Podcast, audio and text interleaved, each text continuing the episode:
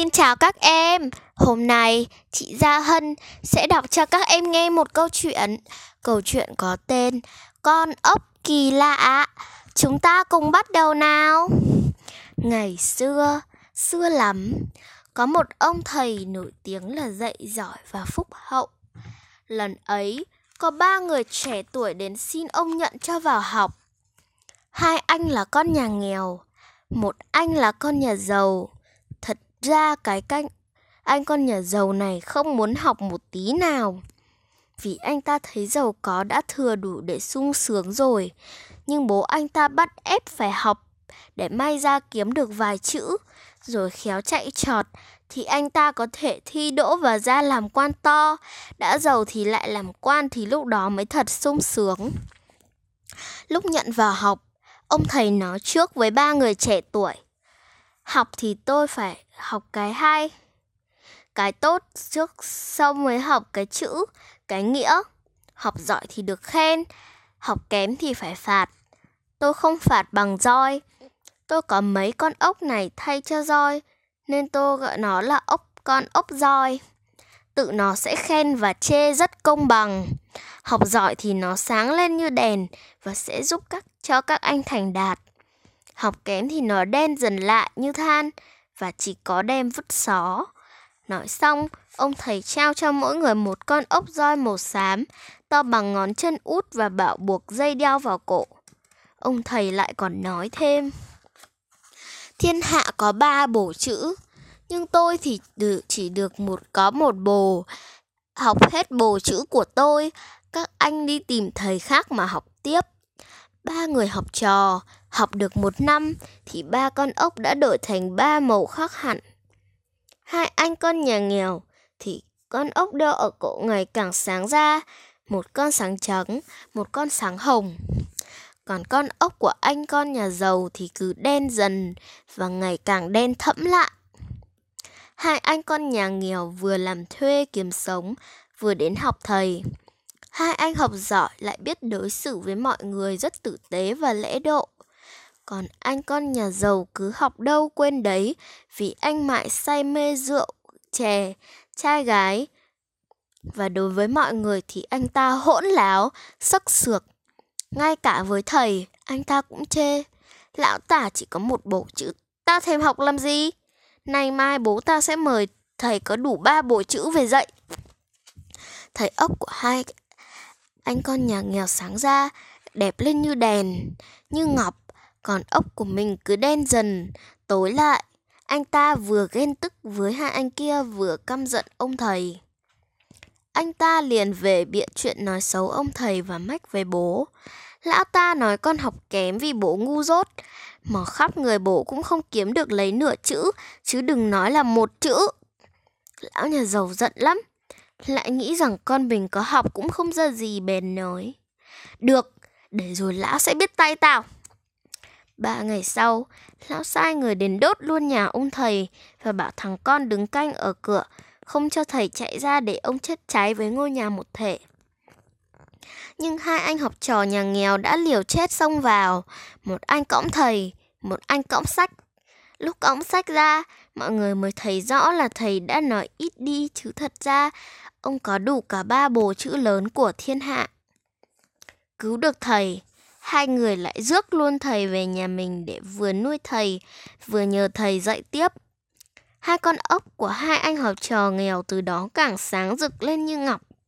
Còn con ốc của thằng con lão nhà giàu thì đen ngòm như một hòn than xỉ. Ngày hôm sau, không nén được giận, nó liền bứt con ốc ra và vứt luôn xuống ao.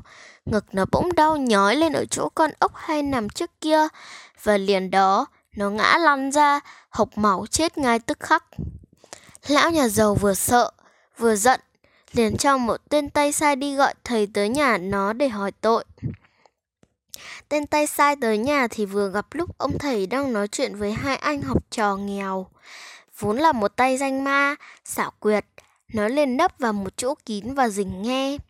Nó nghe ông thầy đang hỏi, Hai con hãy nói thật cho thầy rõ vì sao ốc của hai con, con này sáng trắng, con kia lại sáng hồng.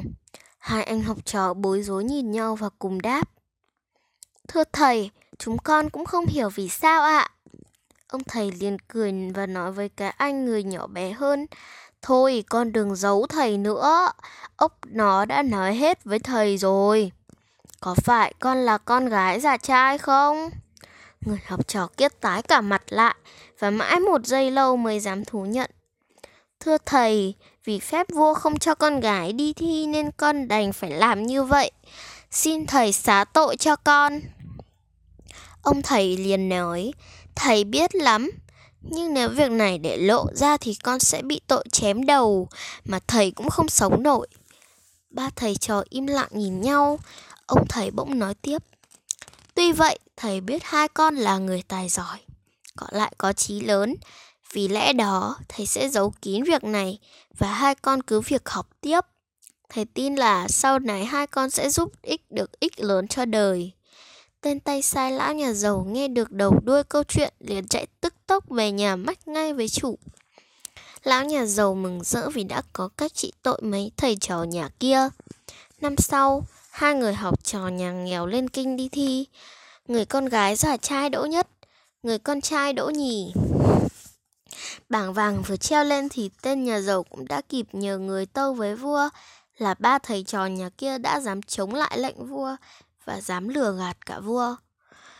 Cũng may là ở trong cung có một cụ già giữ ngựa, cụ rất ghét tên vua ác độc và lũ quan tham nên những nên cụ nhờ người tin cho hai người học trò nghèo vừa đỗ nhất và nhì.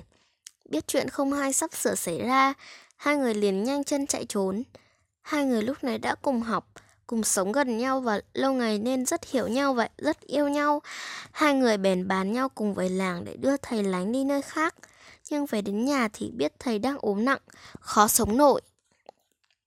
Mạng nặng ơn thầy lại được thầy yêu quý, hai người không nỡ để thầy lại ở lại một mình. Thấy hai người cứ nấn ná, ông thấy liền nói, ông thầy liền nói, thầy rất hiểu lòng và rất quý hai con. Nhưng hai con còn ở đây thì khó mà tránh khỏi tội chết. Hai con hãy trốn đi ngay cho thầy vui lòng và hãy nghe thầy nhanh nhanh chạy lánh đi cho thật xa. Nói xong, ông liền lấy ở dưới gối ra một chuỗi ốc dài, trao cho hai người học trò thân yêu và nói, đời thầy chỉ có nghề dạy học và chuỗi ốc này. Thầy cho hai con để hai con tiếp tục nghề của thầy, cố dạy lớp đàn em học đủ cái tốt, cái hay, có đủ cái chữ, cái nghĩa để sau này sẽ có lúc đem tài sức ra mà giúp ích cho đời. Như để cho hai người học trò thân yêu của mình yên tâm và còn đủ thì giờ để chạy trốn. Ông thầy vừa nói hết lời cũng nhắm mắt từ xã cõi đời. Hai người chỉ kịp ôm lấy xác thầy thương khóc lần cuối rồi cấp tốc ra đi. Hai người lánh vào một khu rừng ít người lui tới. Về sau, khi tên vua ạ tàn ác bị chết và một vị hoàng tử được nhân dân quý mến lên thay thì hai người lại vâng theo lời thầy dạy, trở về làng mở lớp dạy học. Và cũng như thầy cũ, mỗi khi nhận người vào học, hai người lại trao cho mỗi học trò một con ốc roi để theo dõi việc ăn ở, học hành của từng người. Khi hai người chết đi, và chỉ chết cách nhau mấy hôm thì không hiểu vì sao từ mộ của hai người mọc lên hai mầm cây rất đẹp, rất hiền. Và khi cây ra hoa kết quả thì đó là một thứ quả mới lạ nhìn giống như những con ốc roi ngày nào. Cây ở mộ người con gái dạ già trai thì quả màu hồng, còn cây ở mộ con người con trai thì quả màu trắng. Cây ấy là cây roi ngày nay. Có lẽ trước kia ông bà ta đủ gọi đủ cả tên là ốc roi, nhưng dần dần dần già thì chỉ còn lại cả tên roi. Roi mà không dùng để đánh đập, roi mà hiện lại hiền lành và tươi mát và chỉ cốt để nhắc lại với người đời sau câu chuyện về ngày xưa về tình nghĩa thầy trò, về những con người hết sức đáng yêu. Chị Gia Hân đã hết câu chuyện. Rồi đấy, các em thấy thế nào? Um, trong câu chuyện này thì các các em rút ra được bài học gì? Còn chị thì chị rút ra được là phải chăm học. Không không nếu không chăm học thì sẽ bị như con con lão nhà giàu kia, con ốc đen ngòm và chỉ ừ, vứt nó đi thì ừ, chết ngay tức khắc lúc đấy nên các em đừng à, đừng lười học mà hãy chăm học lên nhé. Thôi chào tạm biệt các em và hẹn gặp các em vào ngày mai.